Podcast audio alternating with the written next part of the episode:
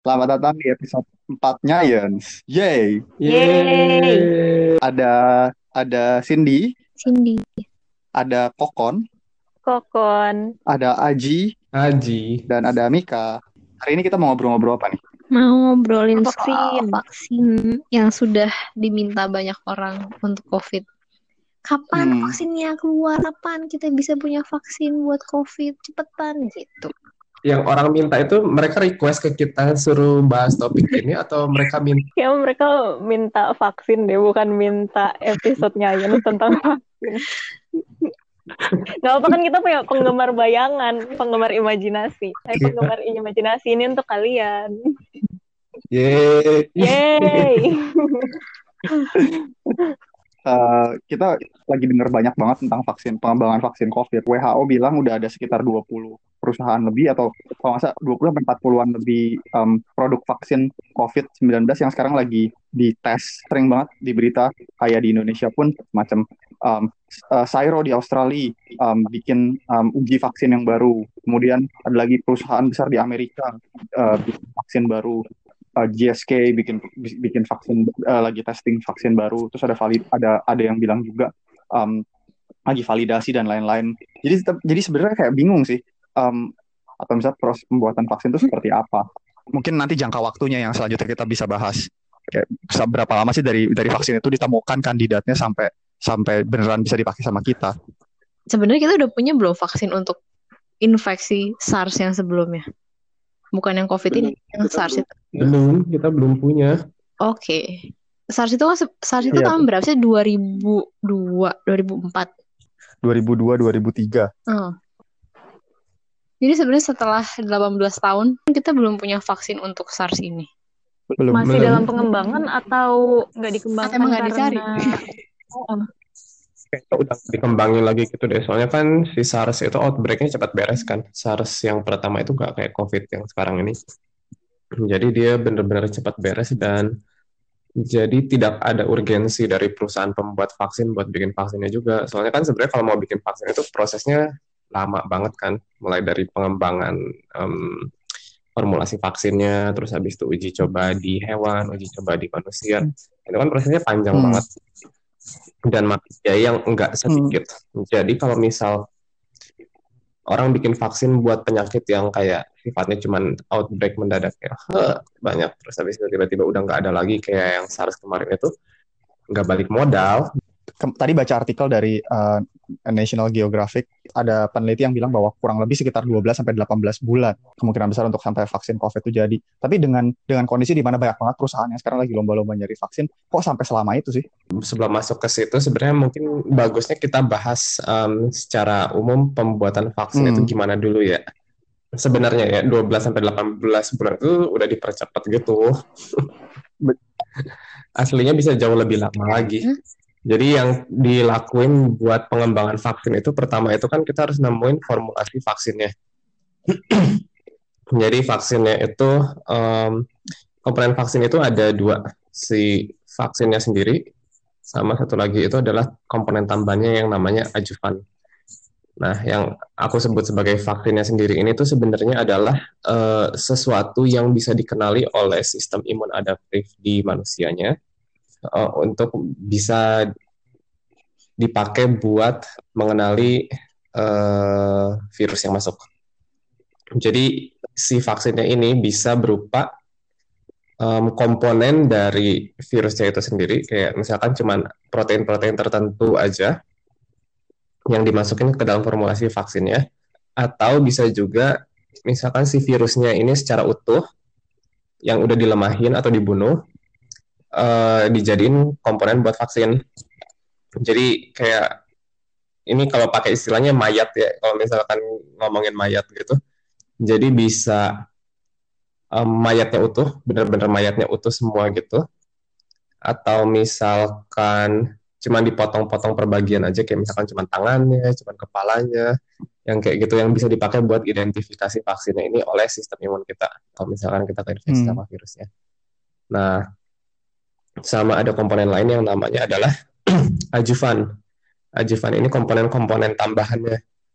Jadi yang namanya vaksin ini kan dia fungsinya adalah untuk melatih sistem imun kita. Kalau-kalau misalkan nanti setelah divaksin kita kena infeksi virusnya kan. Nah, eh, tapi sebenarnya sistem imun kita ini tuh untuk objek yang masuk ke dalam tubuh kita, kalau misalkan ada objek-objek tertentu yang masuk ke dalam tubuh kita, sistem imun kita ini reaksinya bisa ada dua. Yang satu itu adalah reaksi menyerang, yang satu lagi adalah reaksi toleransi.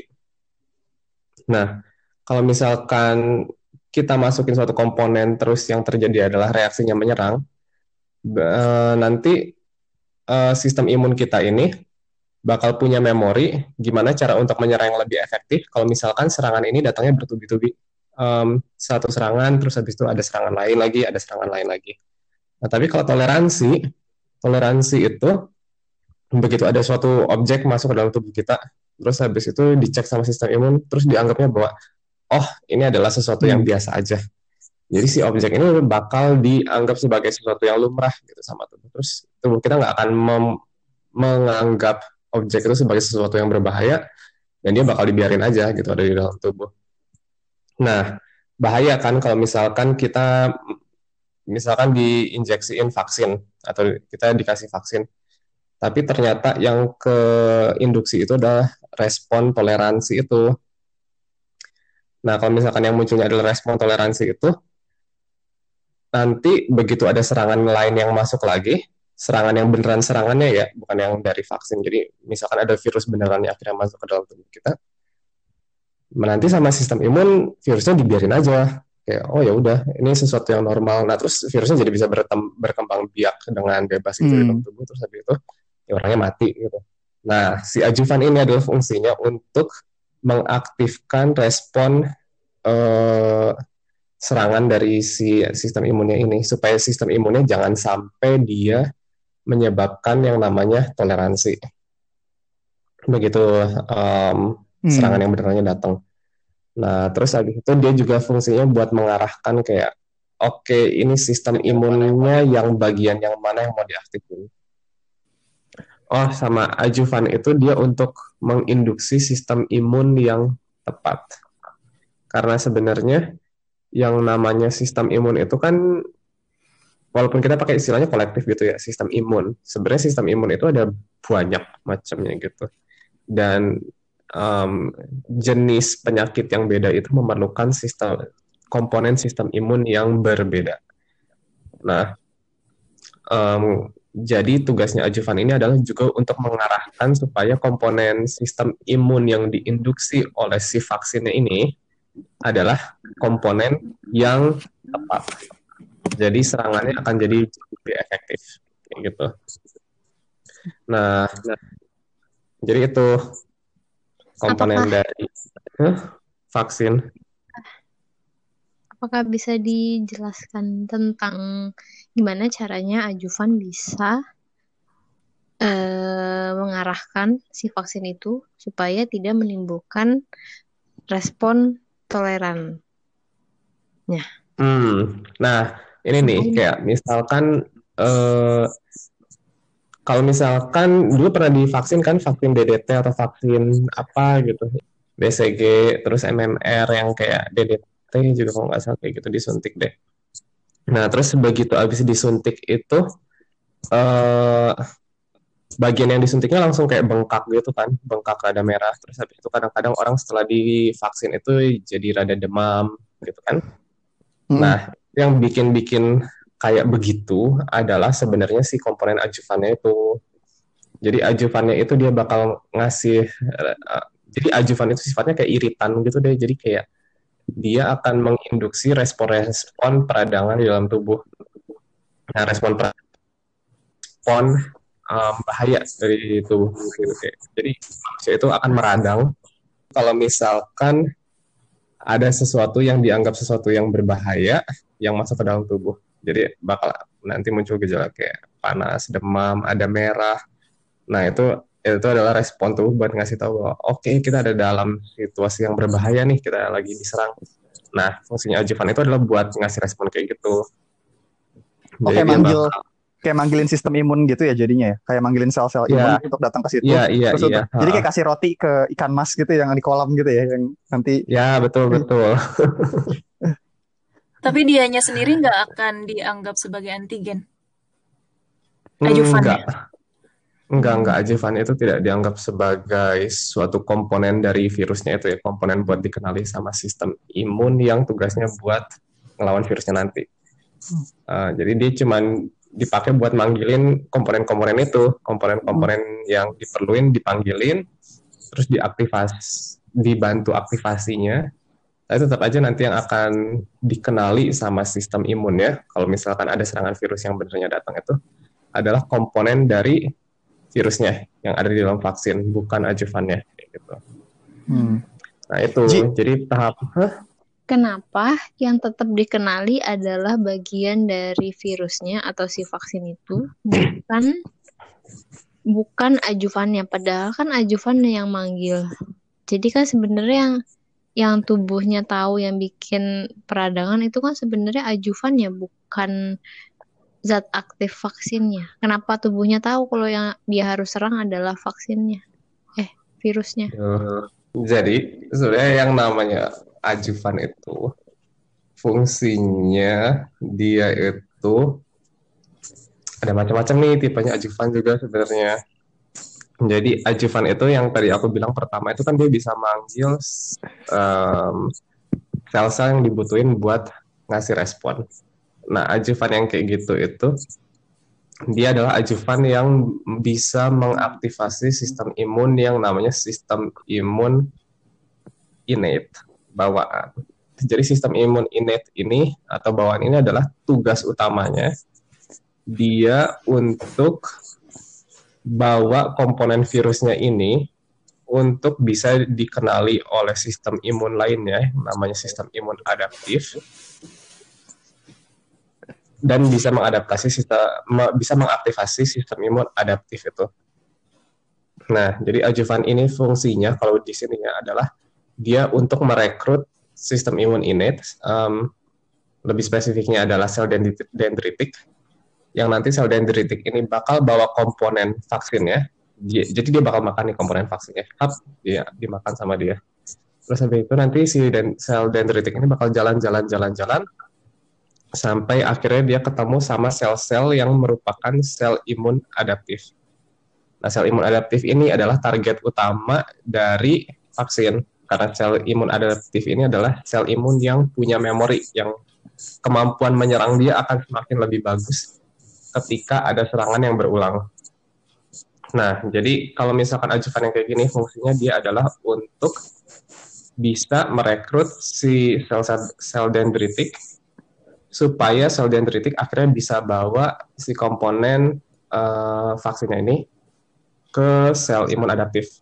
Nanti sel imun adaptifnya dia diaktifasi, terus habis itu sel imun adaptifnya dia bakal bisa bereaksi kalau misalkan ada serangan beneran.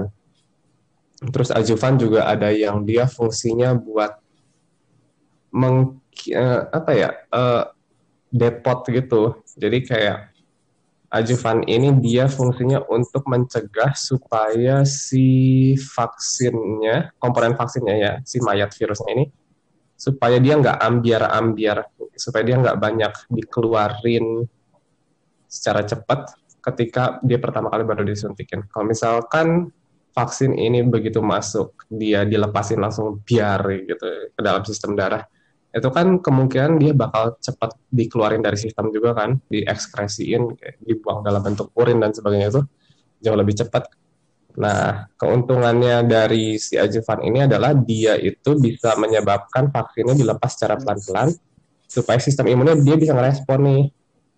Bisa ngerespon sebelum akhirnya si komponen vaksin ini terbuang dari sistem tubuh manusianya gitu. Nah, ada yang kayak gitu juga. Jadi ya eh, Hah, itu membuat aku ingin bertanya lebih lanjut. Aku mau nanya juga. Kapan kapan kenapa kalau misalnya sama tubuh dibuang gimana cara dia bisa bekerja? Kenapa tubuh tahu ya kapan? itu. Nah, itu itu itu masalahnya. Dan gimana cara tahu bahwa dia akan bekerja dan sebagainya itu itu ada di tahapan-tahapan selanjutnya dari pembuatan vaksin. Ini kan tahapan pertama dia nentuin formulasi dulu kan, yang tadi bahwa komponen vaksinnya apa, komponen ajuvannya apa, diformulasi jadilah satu vaksin yang utuh. Nah terus habis itu, Nanya, hmm, mau nanya. iya, Emang senyawa yang dideteksi sebagai antigen itu molekul macam apa sih? Eh, kalau antigen ya, antigen secara umum itu protein. LPS juga kan? LPS enggak, enggak, enggak, LPS enggak, enggak, LPS enggak masuk. Cinca? Ya, LPS itu dia eh, ini bisa jadi ajuvan. Eh, Oke, lanjut. Nah, jadi sebenarnya bi- supaya bisa tahu gimana formulasi yang tepat, terus habis itu tipe ajuvan apa yang harus dipakai, itu tahap-tahap pengembangan vaksinnya dibawa lebih lanjut lagi setelah formulasi beres nih. Formulasi beres, formulasinya ini diuji coba dulu. Hmm. Diuji coba pertama ke hewan. Ini kita masuk ke dalam tahap yang namanya tahap studi preklinis. Jadi diuji coba di hewan, dosis yang tepat segimana, em, harus disuntikin berapa kali vaksinnya supaya misalkan dia bisa menginduksi sistem imunnya, terus habis itu dilihat apakah ada efek sampingnya, terus habis itu dilihat juga efektivitasnya seberapa tinggi. Kayak gitu. Nah, terus kalau misalkan setelah dari uji preklinis lihat bahwa oh kayaknya sistem imunnya nggak begitu terangsang nih, yang bisa dimain pertama ya kayak dosisnya cobain diganti-ganti, dosisnya diganti-ganti, terus paparan ke vaksinnya, vaksin disuntikin berapa kali dalam rentang waktu berapa bulan gitu diganti-ganti. Nah, itu kayak gitu. Eh, terus kalau misalkan ternyata setelah di otak atik nggak bisa juga diganti lagi formulasi vaksinnya kayak ajuvannya ya udah ajuvannya kita ganti misalkan ajuvannya dipakein sesuatu yang bisa menginduksi sistem imun yang lebih tepat nah ini tahapan uji preklinis akhirnya misalkan output dari tahapan uji preklinis ini adalah satu formulasi yang kayaknya udah oke nih buat dipakai di manusia nah terus habis beres dari tahap uji preklinis masuk ke dalam tahapan klinis. Nah, tahapan uji klinis ini adalah tahapan uji yang dilakukan ke manusia. Tahapannya ada tiga. Um, uji klinis tahap 1, 2, sama 3. Nah, yang uji klinis tahap 1 ini dilakuin ke orang sehat, jumlahnya sedikit. Hmm. Nah, uh, fungsi dari uji klinis tahap pertama ini adalah buat nentuin apakah vaksinnya ini aman buat dikasih ke manusia atau enggak. Karena mau gimana juga um, enggak semua formulasi yang dipakein ke hewan itu, ke hewan uji, dia ternyata aman buat manusia juga karena ya hewan sama manusia beda kan sebenarnya. Jadi meskipun di hewan terbukti aman, belum tentu di manusianya aman. Nah, jadi tahapan uji klinis yang pertama itu adalah ngelihat apakah kalau misalkan vaksin ini kita kasih ke orang yang sehat-sehat aja, itu eh, dia aman. Jadi kalau jadi ya jadi kalau teknisnya kalau untuk eh, fase 1 untuk eh, ya untuk fase 1 itu eh, apakah orangnya di, jadi ada dua jadi ada orang dikasih em, vaksinnya terus kemudian nanti kayak ditunggu berapa lama terus dilihat apakah dia akan em, sakit atau enggak gitu Ji. Bakal ada gejala-gejala tertentu nggak kayak misalkan efek samping ada oh, apakah nanti orangnya jadi kayak eh ada gejala-gejala yang parah kayak misalkan pendarahan segala macam amit-amit ya kayak gitu. Hmm. Nunggu mereka terinfeksi secara alami atau mereka emang diinfeksi setelah dikasih vaksin? Enggak, kalau tahap pertama itu eh, enggak uji efikasi sih. Ini ini vaksin kan kita masih ngomongin vaksin kan ya. Kalau tahap pertama Iya. itu dia nggak akan dilihat efikasinya, jadi nggak apakah vaksinnya ini aman atau enggak Hmm. gitu. Kayak Jadi gitu. dia nggak peduli, tapi dia sebenarnya kayak nggak peduli sama sama apakah vaksin ini efektif atau enggak. Jadi kayak pokoknya yang penting masuk dulu terus lihat dulu apakah itu em, bahaya atau enggak gitu kan. Awal Mm-mm, kalau- kalau bahaya nggak usah mikirin efek- efektivitasnya. mm-mm. Nah, terus di tahap pertama ini juga dilakuin yang namanya dose ranging gitu. Jadi kayak dilihat um, sampai dosis berapa vaksinnya ini aman. Jadi dosisnya divariasiin mulai dari yang rendah sampai ke tinggi. Terus dilihat kayak oh seberapa amannya sih ini kayak gitu. Itu dia ngitung berapa lamanya dari mana ya? Maksudnya em, kan bisa aja mungkin kalau dikasih vaksinnya sek- dikasih vaksinnya sekarang ntar lima tahun lagi baru dia em, sakit misalnya gitu Ji. Pendek sih biasanya kalau yang kayak gini pendek mik. Nah ini nanti ada lagi namanya kalau mau yang jangka panjang itu ya nanti ada yang namanya fase 4. Tapi itu nanti Oh. kita bahasnya nanti. Jadi kalau fase 1 itu dia adalah uji keamanan vaksinnya dalam dalam jangka waktu yang relatif pendek. Nyampe. Terus dibandingin sama orang yang nggak dikasih vaksin berarti gitu ya. Sebenarnya kayaknya nggak perlu kontrol juga sih, soalnya kan Tapi kan kalau perlu kontrol, misalnya, tapi bisa aja orangnya sakit bukan karena vaksin ya, karena yang lain. Tapi akhirnya karena dia ya dia sakit aja gitu karena masalah karena masalah yang lain. Terus kita nggak tahu. Iya. Ya, tapi ya sebenarnya kan ini pakainya sam- sampling kan, Mik. Jadi nggak cuma di satu orang gitu. Jadi kayak Hmm. ada satu cohort tertentu kayak misalkan berapa lo 20 orang gitu misal. Hmm. Ya diujiin ke segitu banyak orang nggak mungkin semuanya tiba-tiba suwe terus tiba-tiba semuanya mendevelop suatu gejala yang sama gitu kan kayak tiba-tiba semuanya pendarahan gitu kayak ya kalau misalkan semuanya pendarahan ya itu berarti benar kayak wow Hmm. vaksinnya mematikan gitu. Soalnya kayak soalnya kayak ini ya soalnya kayak vaksin malaria em, yang yang kita lagi coba uji beberapa tahun belakangan ini ya namanya art- eh, namanya R- eh, RTSS Em, itu vaksin tahu itu. ini vaksin ini tuh em, sebetulnya sempat di hold sempat ditahan gitu untuk rilisnya em, karena di fase 3 kalau nggak salah atau di fase berapa mereka ber- menemukan bahwa em, kalau ki- kita dikasih vaksin itu kayak perse, eh, persenan ber- di bawah 10% persen kalau nggak salah kayak ada kemungkinan bahwa eh, kemungkinan besar orang yang divaksin itu lebih mungkin kena meningitis misalnya gitu. Dan sebenarnya, nah dari dari sistem ini kelihatan kan bahwa sebenarnya ini yang si vaksin RTSS ini dia baru ketahuan efek sampingnya itu udah masuk ke fase 3. Iya. Mm-mm. Nah, kelihatan bahwa dari sini bahwa fase pertama itu uji klinis tahap satu itu dia beneran cuman short term aja, short term um, side effect. Jadinya efek samping dari jangka waktu yang pendeknya doang. Hmm. Heeh, jadi begitu dilihat yang jangka panjangnya kayak di tahap 3, tahap 3 kan relatif lebih panjang waktunya. Hmm. Nah, itu baru bisa kelihatan ada sesuatu yang kalau misalkan ada sesuatu yang lebih berbahaya lagi gitu. Hmm. Dalam jangka Nah. waktu yang lebih panjang. Tapi ya itu nanti bahas lanjut lagi. Kenapa kenapa sih? Ini nggak relate-relate amat sih, tapi aku penasaran aja. Kalau misalnya kayak gitu, kamu milih kontrolnya siapa? Siapa yang akan jadi kontrol maksudnya? Nah, kalau vaksin ya, kalau vaksin semuanya harusnya adalah baik kontrol maupun orang yang di treatment itu adalah orang sehat semua. Karena vaksin itu kan fungsinya pencegahan kan. Jadi nggak ada kontrol. oh, Kalau misalkan kita pengembangannya obat nih, pengembangan obat juga sebenarnya tahapannya sama. Kalau pengembangan obat itu tahap pertama, em, uji klinis tahap pertama pasti semua di orang sehat juga. Atau misalkan orang yang sakit sama orang yang sakit lagi, tapi di treatment pakai dua treatment yang beda. Yang satu yang lagi diuji sekarang, yang satu lagi adalah yang dia eh, obat yang baru. Nah, tapi kalau misalkan vaksin, vaksin itu kan pencegahan ya. Vaksin itu pencegahan. Jadi dalam semua tahapan pengujiannya itu ya ya dilakukannya ke orang sehat. Hmm.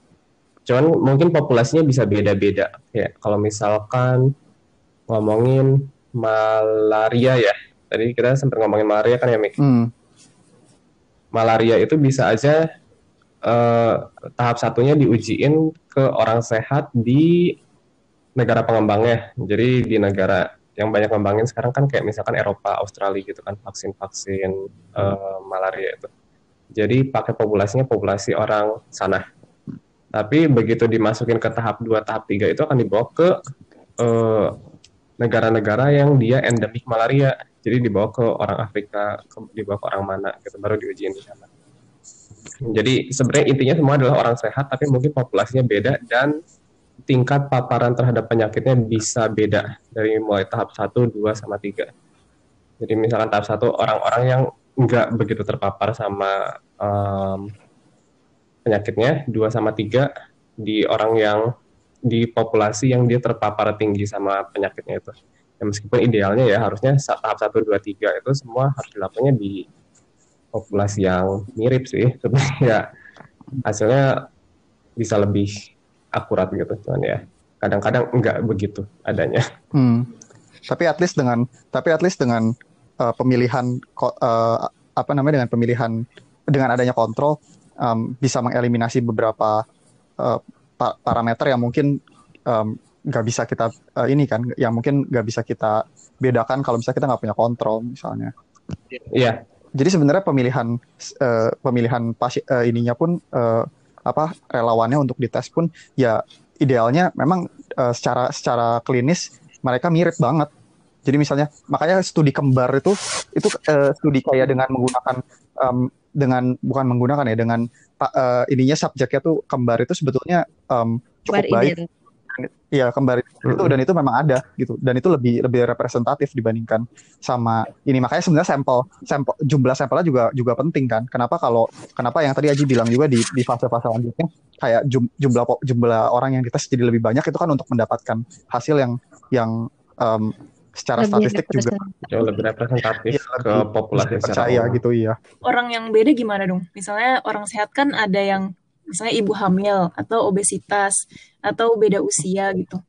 itu trial trial beda-beda pun kayaknya Dan sebenarnya ya eh, yang namanya pengembangan vaksin itu kan nggak benar-benar cuman kayak trial and error doang gitu kan. Sebenarnya orang juga udah mempertimbangkan kayak oke kalau misalkan kita pakai komponen yang ini, kita pakai komponen yang ini, terus kita pakai formulasi yang ini, kemungkinan ini akan aman di semua orang. Jadi sebenarnya nggak beneran kayak mereka buta juga kayak oh yaudah kita coba aja ini kasihin ke orang terus eh mati gitu. Nggak kok.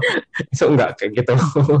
Jadi sebenarnya mereka juga udah mempertimbangkan kayak oke kayaknya secara farmakokinetik secara farmakodinamik ini aman bla bla bla buat orang gitu. Jadi ya gitu. Tapi BTW tapi tapi tapi tapi, tapi. jadi apa konsep?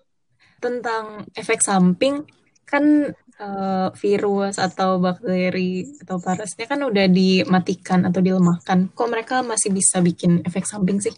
Ada apa dari mereka yang bisa bikin efek samping? yang bisa bikin efek samping itu satu adalah komponen vaksinnya sendiri, satu lagi adalah jadi maksudnya komponen vaksinnya di sini adalah si mayat bakteri atau virusnya ini ya atau jamurnya misalkan atau bisa juga ajuvannya ajuvannya yang terlalu ini uh, terlalu aktif. Jadi yang berbahaya itu adalah kalau misalkan komponen-komponen dari vaksin baik vaksinnya ataupun ajuvannya ini dia bereaksi secara berlebihan untuk ngeaktifasi sistem imunnya. Kalau misalkan sistem imunnya dilatihnya secara berlebihan banget, itu bisa berbahaya juga. Karena yang namanya sistem imun itu kalau diaktifasi itu kan menyebabkan satu salah satunya peradangan kan. Peradangan terus habis itu sel-sel imunnya aktif, mereka bakal aktif ngebunuhin sesuatu. Nah, kalau misalkan diaktifasinya secara berlebihan, bisa jadi sistem imunnya jadi nyerang sistem-sistem jaringan lain, kayak misalkan organ yang lain yang diserang, terus habis itu jadi kayak sel-sel inangnya sendiri yang diserang kayak gitu. Atau bisa juga sebenarnya formulasi yang dipakai beracun. Jadi dia menyebabkan liver toxicity, jadi kayak eh, hatinya cedera, hatinya keracunan, terus habis itu jadi ada efek samping selanjut selanjutnya kayak gitu. terus kemudian gimana Ji tadi habis tadi fase satu Kita maaf ya Ji, kita baru udah di fase satu. Nah, terus sekarang setelah fase 1 itu masuk ke fase 2. Nah, di fase 2 ini akan dilakuin yang namanya uji sebentar harus nyontek. uji efikasi dan efek samping. Jadi tahap, jadi di tahap 2 ini akan dilakuin uji ke populasi yang lebih besar, sedikit lebih besar daripada tahap 1. Terus habis itu yang di dilihat nih di tahap 2 ini adalah uji efikasi sama efek sampingnya. Kalau misalkan ada sesuatu efek samping tambahan gitu. Eh, jadi tahap 2 ini em, waktu pengujiannya lebih lama daripada tahap pertama, terus ukuran sampelnya lebih besar. Dan yang jadi fokus tadi, apakah vaksinnya ini dia efektif buat mencegah penyakit tertentu, dalam kasus ini mungkin COVID-19, dan apakah ada efek samping dari jangka waktu yang cenderung lebih lama. Kayak gitu. Nah, Jadi di fase 2 udah itu tuh. Intinya fase 2 adalah itu. Habis itu masuk ke fase 3. Fase 3 itu mirip sama fase 2 tapi dia ukuran sampelnya lebih besar lagi daripada fase 2. Dan parameter yang diuji yaitu murni kalau di fase 3 itu adalah apakah vaksinnya ini efektif untuk mencegah penyakit tertentu. Kayak gitu. Nah, karena fase 2 sama 3 ini mirip, sebenarnya kalau misalkan situasinya lagi genting gitu ya, fase 2 sama 3 bisa digabung. Oh. Hmm, jadi mungkin ya, mungkin. Soalnya nggak tahu juga sih. Um, tapi mungkin buat COVID ini fase 2 sama 3-nya mungkin akan digabung. Kayak gitu. Oke. Karena sebenarnya fase 3 ini adalah mirip fase 2 tapi ukurannya jauh lebih besar lagi. Ukuran sampelnya jauh lebih besar. Jadi akan diaplikasikan ke jumlah orang yang lebih banyak. Hmm. Nah, di fase 2 sama 3 ini juga harusnya ada ini ya, ada grup kontrol yang sama ada grup treatment. Jadi kalau kontrol ini dikasih placebo namanya. Hmm, di mana jadi orangnya cuma di treatment pakai sesuatu yang dummy gitu. Jadi bukan pakai vaksin benerannya. Ah, sama grup yang di treatment pakai vaksin yang beneran buat lihat apakah em, mereka ini bakal lebih terlindungi daripada grup kontrolnya.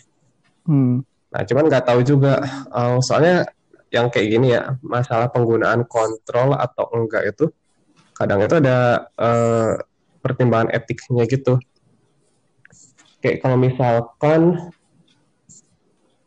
eh dalam situasi yang darurat, kan semua orang pasti pengen di treatment pakai sesuatu yang jelas efektif gitu, yang lagi diujiin kan, yang kemungkinan akan efektif daripada sesuatu yang udah jelas-jelas bukanlah apa-apa, yang adalah si placebo-nya itu. Jadi kadang-kadang bisa juga bahwa nggak akan ada kontrolnya gitu, jadi semua di treatment pakai vaksinnya aja. Cuman nggak tahu sih kalau buat nanti COVID bakal kayak gimana. Hmm. Nah, itu fase 2, fase 3. Terus habis itu yang terakhir itu adalah fase 4. Fase 4 itu adalah post marketing surveillance. Jadi beres fase 3 nih, kalau udah beres dari fase 3 dan dilihat bahwa oke ternyata ini efektif sekian persen mencegah penyakit ini. Terus habis itu dianggap oke berarti kita bisa rilis nih vaksinnya ke pasar. Eh, ya udah semua orang dikasih vaksin nih, bla bla bla.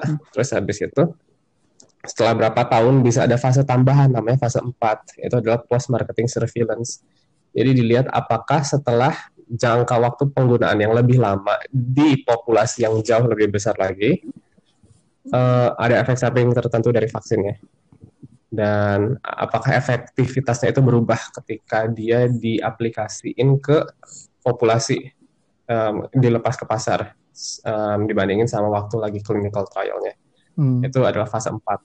Jadi itu buat tinjauan kembali kayak, oke berarti vaksinnya efektif, vaksinnya nggak efektif.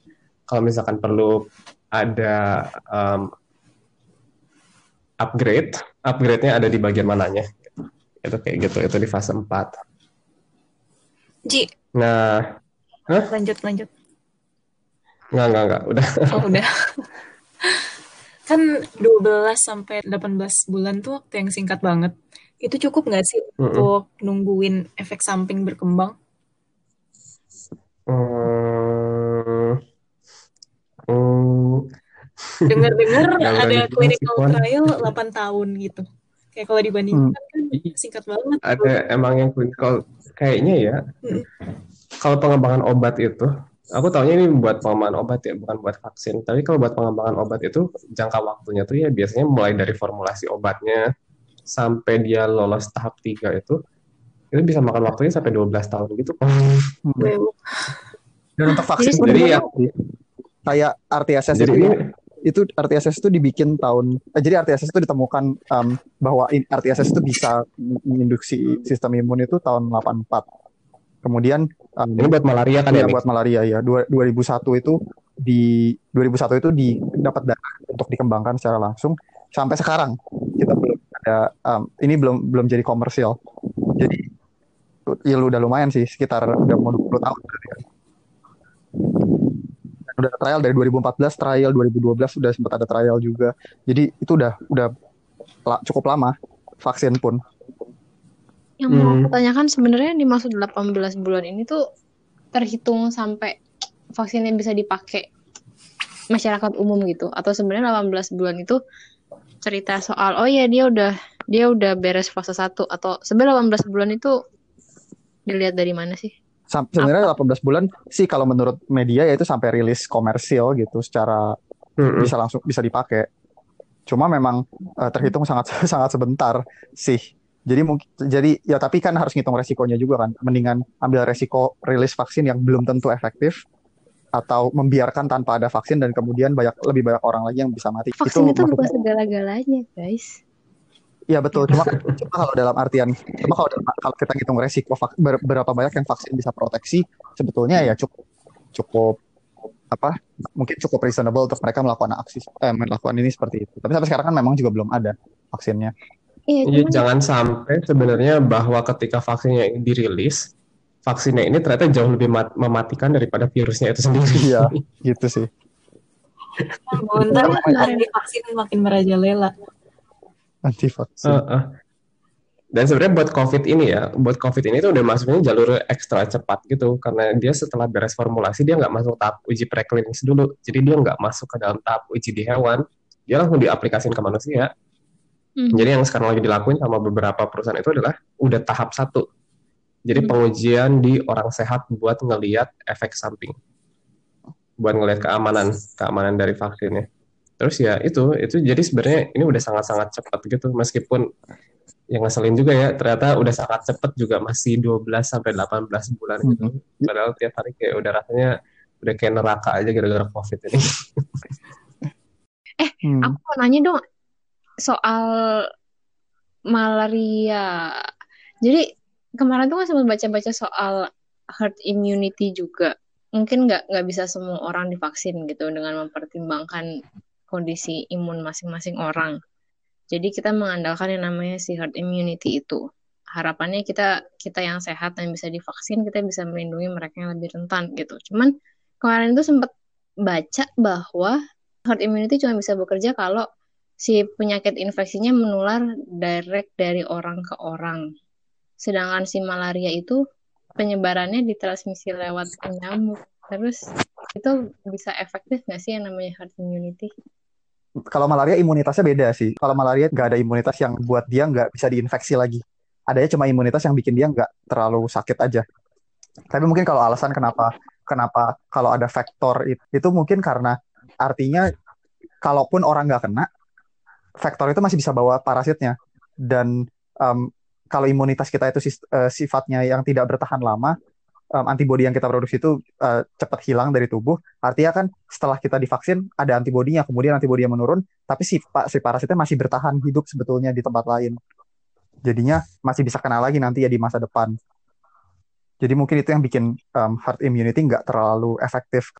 Jadi ya iya benar kayak kata Mika gitu. Jadi kalau misalkan herd immunity itu memang benar berguna kalau misalkan kita bisa memutus mata rantai penyebaran virusnya dengan punya orang yang kebal terhadap virus itu atau bakteri atau patogen itu lebih banyak.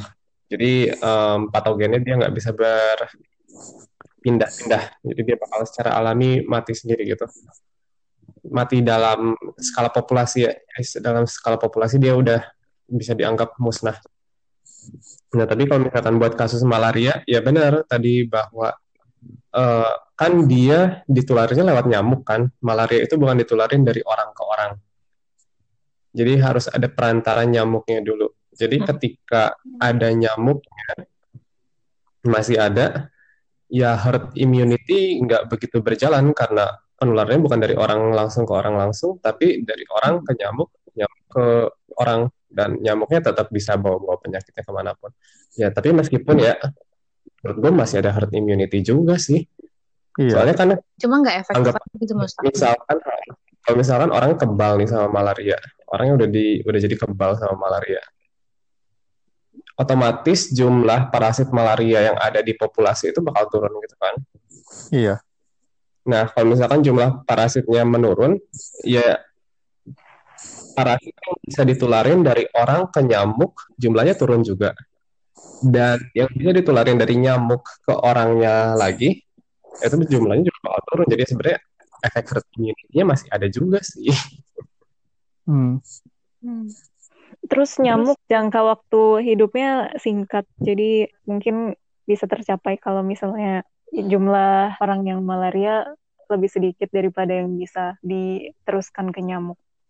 hmm ya benar-benar Hmm. Dan kalau ngomongin vaksin Amin. malaria secara khusus itu kayak ini ya, kayak menarik banget gitu. Soalnya malaria itu parasit kan. Terus jadi kayak em, dia fase hidupnya ada banyak gitu ya Miki ya. Iya. Ada pre pre-erythrosis, ada liver stage, ada segala macam. Terus vaksin yang bisa dikembangin itu beda-beda tergantung Bisa sama fase hidupnya. Di parasitnya. Terus kayak, oh itu menarik Bahkan ada- banget ya sebenarnya kalau malaria. aku aku harus ngomong ini tapi ini tapi ini menarik tapi ini bukan vaksin sih tapi kenyataannya adalah bahwa uh, malaria kalau di darah manusia dia hidupnya secara secara anaerobik karena nggak banyak oksigen. Jadi uh, di di darah itu dia hidup secara anaerobik jadi dia banyak pakai um, metabolisme metabolisme untuk anaerobik gitu. Nah jadi kalau kita kasih obat yang targetnya ke mitokondria misalnya untuk respira untuk respi- respirasi um, obat itu um, nggak terlalu membunuh si parasitnya tapi begitu dia masuk ke nyamuk um, obat itu uh, obat itu eh sorry uh, jadi kalau misalnya dia dikasih dikasih obat yang menyerang mitokondria dia nggak nggak masalah untuk memutasi mitokondrianya. Jadi kalau kita kasih terus obatnya lama-lama ada mutasi di mitokondrianya itu nggak apa-apa karena um, dia nggak nggak terlalu nggak terlalu banyak pakai respirasi. Tapi parasit ini yang yang termutasi di mitokondrianya dia nggak bisa ditransmisiin lagi ke nyamuk karena di nyamuk di dalam nyamuk dia banyak pakai metabolisme yang menggunakan oksigen gitu. Jadi jadi se- ada strategi dikembangkan gitu sama peneliti intinya jebakan gitu. Jadi kita kasih obat yang menyerang banyak respirasi untuk membuat eh, parasit berpikir gila nih gue diserangin respirasi ya terus ya udah gue mutasi aja gitu. Tapi ternyata dengan dilakukan itu Wow, dia nggak bisa ditransmisi ke nyamuk gitu jadinya. Strategi kayak gitu juga itu itu pintar. itu kayak kayak menarik juga. Ini tapi itu di luar topik. Menarik, menarik. BTW tadi kan Mika ngomongin tentang setelah divaksin antibodi kita tetap bisa turun gitu. Nah, aku pengen nanya, vaksin itu tahannya berapa lama sih? Efek dari vaksin ya itu nggak ada jawaban pasti sih. Soalnya eh, ada yang sistem imunnya bisa bertahannya lama, ada juga yang sistem imunnya bisa bertahannya cuma bentar gitu. Nah, kalau yang bertahannya bentar, eh, contohnya influenza.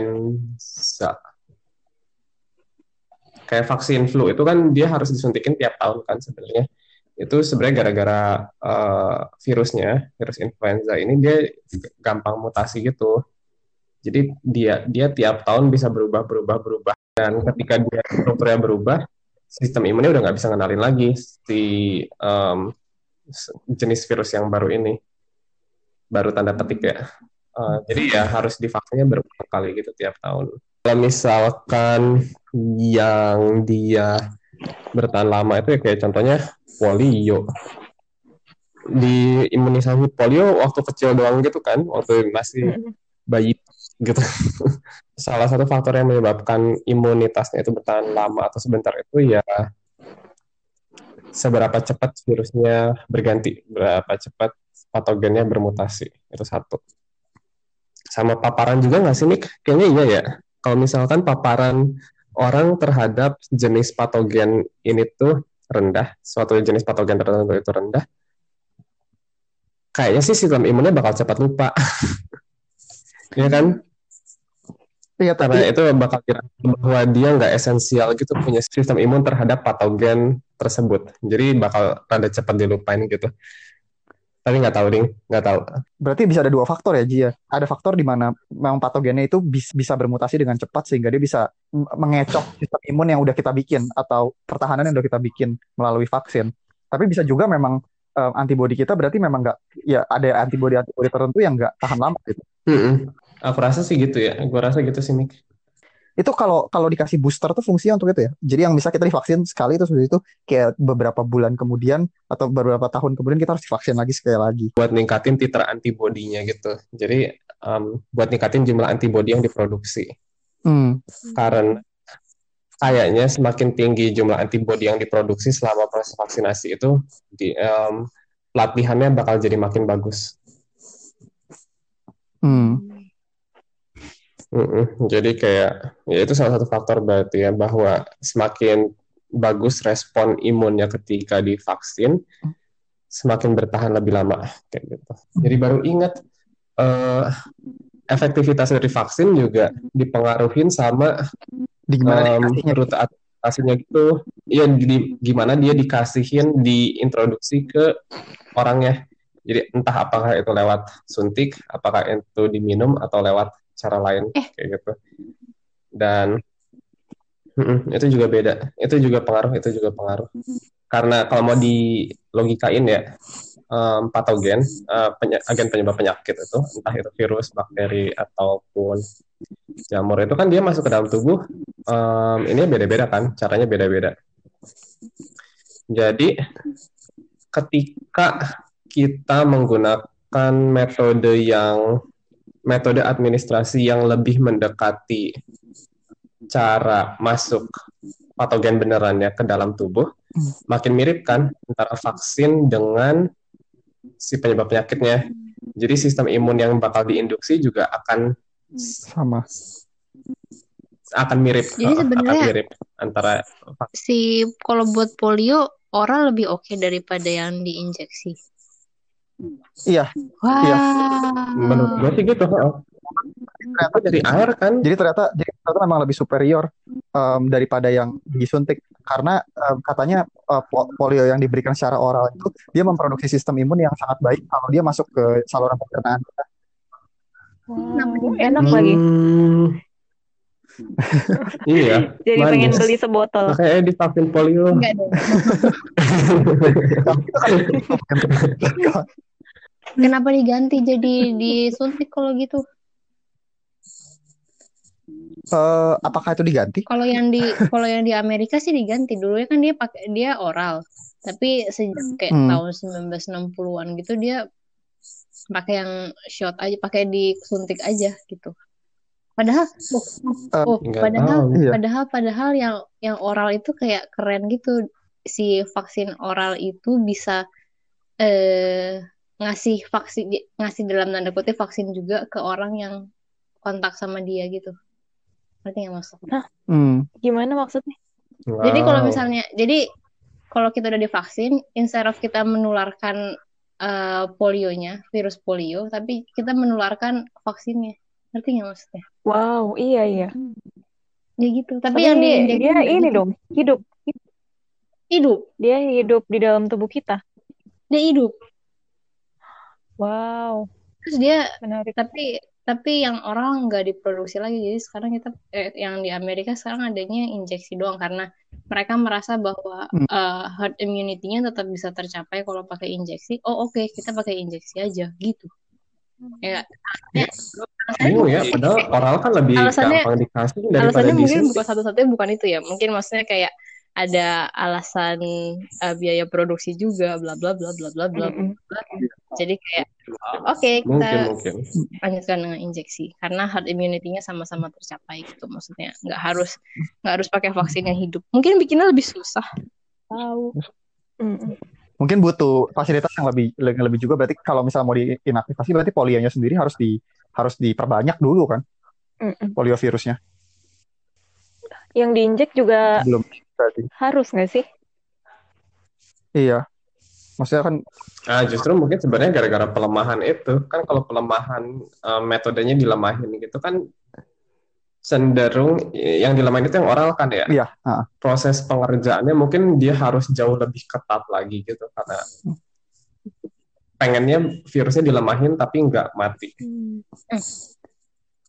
Jadi harus dijaga supaya oh oke beneran virusnya udah terlemahkan dan dia tidak mati dan dia tidak juga masih kelewat aktif gitu. Jadi mungkin sebenarnya Hmm. pertimbangannya kayak gitu kali ya. hmm, Jadi kayak lebih susah gitu buat ini daripada yang inaktivasi, tapi sebenarnya yang beneran dimatikan. tapi sebenarnya menarik juga concern maksudnya kalau misalnya em, vaksin polio itu yang tadi kayak Aji bilang enak gitu manis diminumnya. Kemudian em, ini justru eh, apa namanya penerimaan terhadap vaksinnya harus bisa jadi lebih besar kan dibandingkan kalau misalnya dia disuntik. Tapi mungkin karena Mm-mm. udah jadi. Jadi sebetulnya vaksin oral nih eh tapi aku mau menambahkan Baik. sesuatu soal enak atau nggak enak jadi eh teman aku yang dari Maladewa pernah cerita gitu bahwa dokter kalau di Maladewa mm, itu dianggap nggak oke, bukan dokter yang baik, bukan dokter yang pintar kalau dia nggak ngasih suntikan. Jadi jadi justru justru orang-orang di Maladewa akan lebih percaya sama dokternya kalau dia datang ke dokter dan dia disuntik sesuatu gitu. Hmm. Oh, menarik. Sama halnya kayak kalau misalnya kita di Indonesia banyak kita temui atau bahkan mungkin di antara pendengar juga melakukan hal yang serupa kalau misalnya datang ke dokter pengennya dikasih antibiotik gitu kalau misalnya belum dikasih antibiotik rasanya dokternya nggak ngapa-ngapain dan itu salah gitu padahal padahal nggak semuanya sembuh dengan antibiotik gitu. Ya, ya. jadi bisa jadi bisa jadi di daerah tertentu suntikan justru lebih di dinikmati bukan dinikmati di dipilih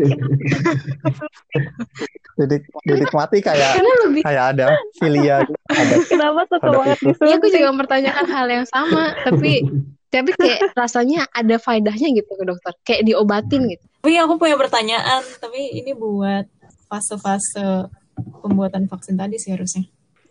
Habis divaksin kan harusnya kalau terserang penyakit nggak sakit jadinya.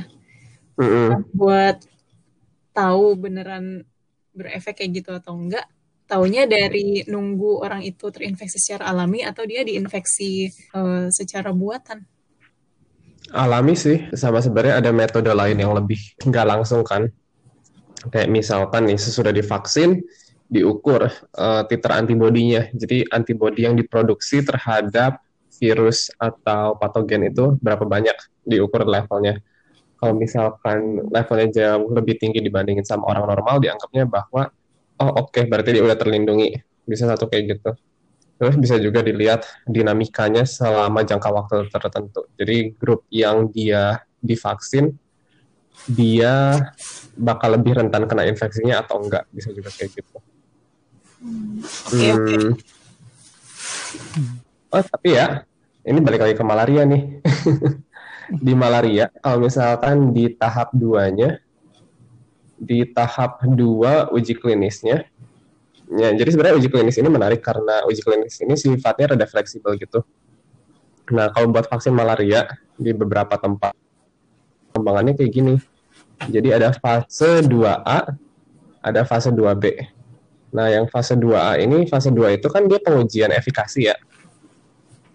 Eh, jadi pengujian efektivitas dari vaksinnya. Nah, di malaria itu dia ada yang namanya fase 2A, itu tuh dilakuinnya di orang sehat yang dikasih vaksin, terus abis itu sengaja diinfeksiin sama malaria. Tapi dalam situasi yang terkontrol gitu. Jadi orangnya di dalam rumah sakit, terus abis itu dipantau terus sama dokter. Tapi itu bisa dilakuin buat eh malaria. Karena malaria kita udah tahu tipe treatmentnya harus kayak gimana. Jadi orangnya itu harus di terapinya kayak gimana. Jadi itu bisa dilakukan dalam kondisi yang aman. Tapi kalau buat penyakit-penyakit yang kita nggak tahu gimana cara menyembuhkannya, kayak misalkan penyakit yang disebabkan sama virus, jangan jauh-jauh ke COVID sih, ke DBD aja misalkan, um, denggi. Kita kan nggak tahu ya sebenarnya um, pengobatan yang efektif buat denggi itu kayak gimana. Selama ini cuma pengobatan gejala doang. Itu nggak bisa kayak gitu, itu namanya tidak bertanggung jawab. Jadi nggak bisa habis divaksin terus ditularin kayak, oh, no, no, no, no, dikasih denggi gitu kayak. Ya itu, itu nggak akan ada yang ngebolehin sih. Sama juga dengan COVID ini apa si COVID ya si SARS-CoV-2 ini kan ini, ini udah jelas-jelas kita nggak tahu treatmentnya gimana. Jadi sangat-sangat nggak mungkin lah um, nanti buat nguji vaksinnya orangnya dikasih vaksin terus habis itu dikasih nih SARS-CoV-2 mampus lu gitu. nggak, nggak, nggak akan kayak gitu. Aku rasa sih bakal dilihat dalam jangka waktu tertentu ya apakah mereka jadi terlindungi atau enggak. Ini apa namanya Ji? Kalau misalnya, berarti kalau misalnya ada orang yang udah, maksudnya berita ngomongin ngomongin, oh ini em, perusahaan ini berhasil menemukan ka- kandidat vaksin ini. Berarti sebenarnya prosesnya masih jauh juga ya dari dia beneran Masih. jadi komersil. Iya. Ya jangka waktunya ya itu mungkin beneran 12 sampai 18 bulan itu untuk semua perusahaan. Jadi ya Cindy mau ngomong. Hmm. Tadi tadi cuma mau bilang bahwa vaksin vaksin itu penting, tapi maksudnya bukan segala-galanya juga. gitu. Di suatu hari di tahun 1971 itu tuh ada orang yang orang yang pernah ngebahas tentang penyakit infeksi dan dan fenomena sosial gitu. Dan di situ dia nunjukin beberapa beberapa data dari beberapa penyakit kayak misalnya TBC paru, terus juga pertusis, juga difteri gitu. Dan itu sangat menarik karena ternyata kayak misalnya buat pertusis gitu di tahun di tahun 1860 misalnya uh, rekor datanya di 1860 sampai 1950-an gitu. Nah, orang selalu berpikir bahwa si pertusis ini bisa turun drastis karena adanya vaksin. Padahal vaksin itu baru ditemukan di tahun 1940-an gitu. Jadi selama tahun 1860 sampai 1940 itu ternyata data si pertusis itu sendiri udah turun drastis gitu. Sebelum adanya sebelum adanya vaksin si pertusis itu sendiri udah turun gitu. Jadi sebenarnya vaksin kalau dilihat dari timeline itu vaksin membantu untuk eradikasi penyakit ini, tapi dia bukan segala-galanya gitu maksudnya. Dan itu juga bisa dilihat di uh, TBC paru, itu juga bisa dilihat di uh, difteri gitu. Jadi kayak dia ngebahas ngebahas bahwa yang ber yang bisa mengeradikasi penyakit ini bukan cuma vaksin tapi juga interaksi sosial misalnya kayak gim paparan kita terhadap paparan kita oleh si agen penginfeksinya terus kayak gimana lifestyle kita. Jadi kayak maksud aku di sini aku cuma bilang bahwa social distancing atau physical distancing itu itu juga matters gitu maksudnya. Di saat di saat vaksin yang sampai sekarang belum belum juga ditemukan gitu. Maksudnya belum belum di establish juga melakukan physical distancing itu matters gitu maksud aku mm-hmm. ya physical distancing ya sekarang matters banget dan buat saat ini itu faktor yang paling utama yang nurunin angka prevalensi si COVID-19 ini kan hmm. karena memang belum ada treatmentnya jadi ya ya. iya langkah-langkah lain yang dipakai buat menurunkan um, penyebaran si COVID ini juga ya penting. Ya vaksin penting, tapi bukan segalanya. Ya benar, hmm. aku setuju. Oke, sampai di sini dulu episode keempatnya Yens.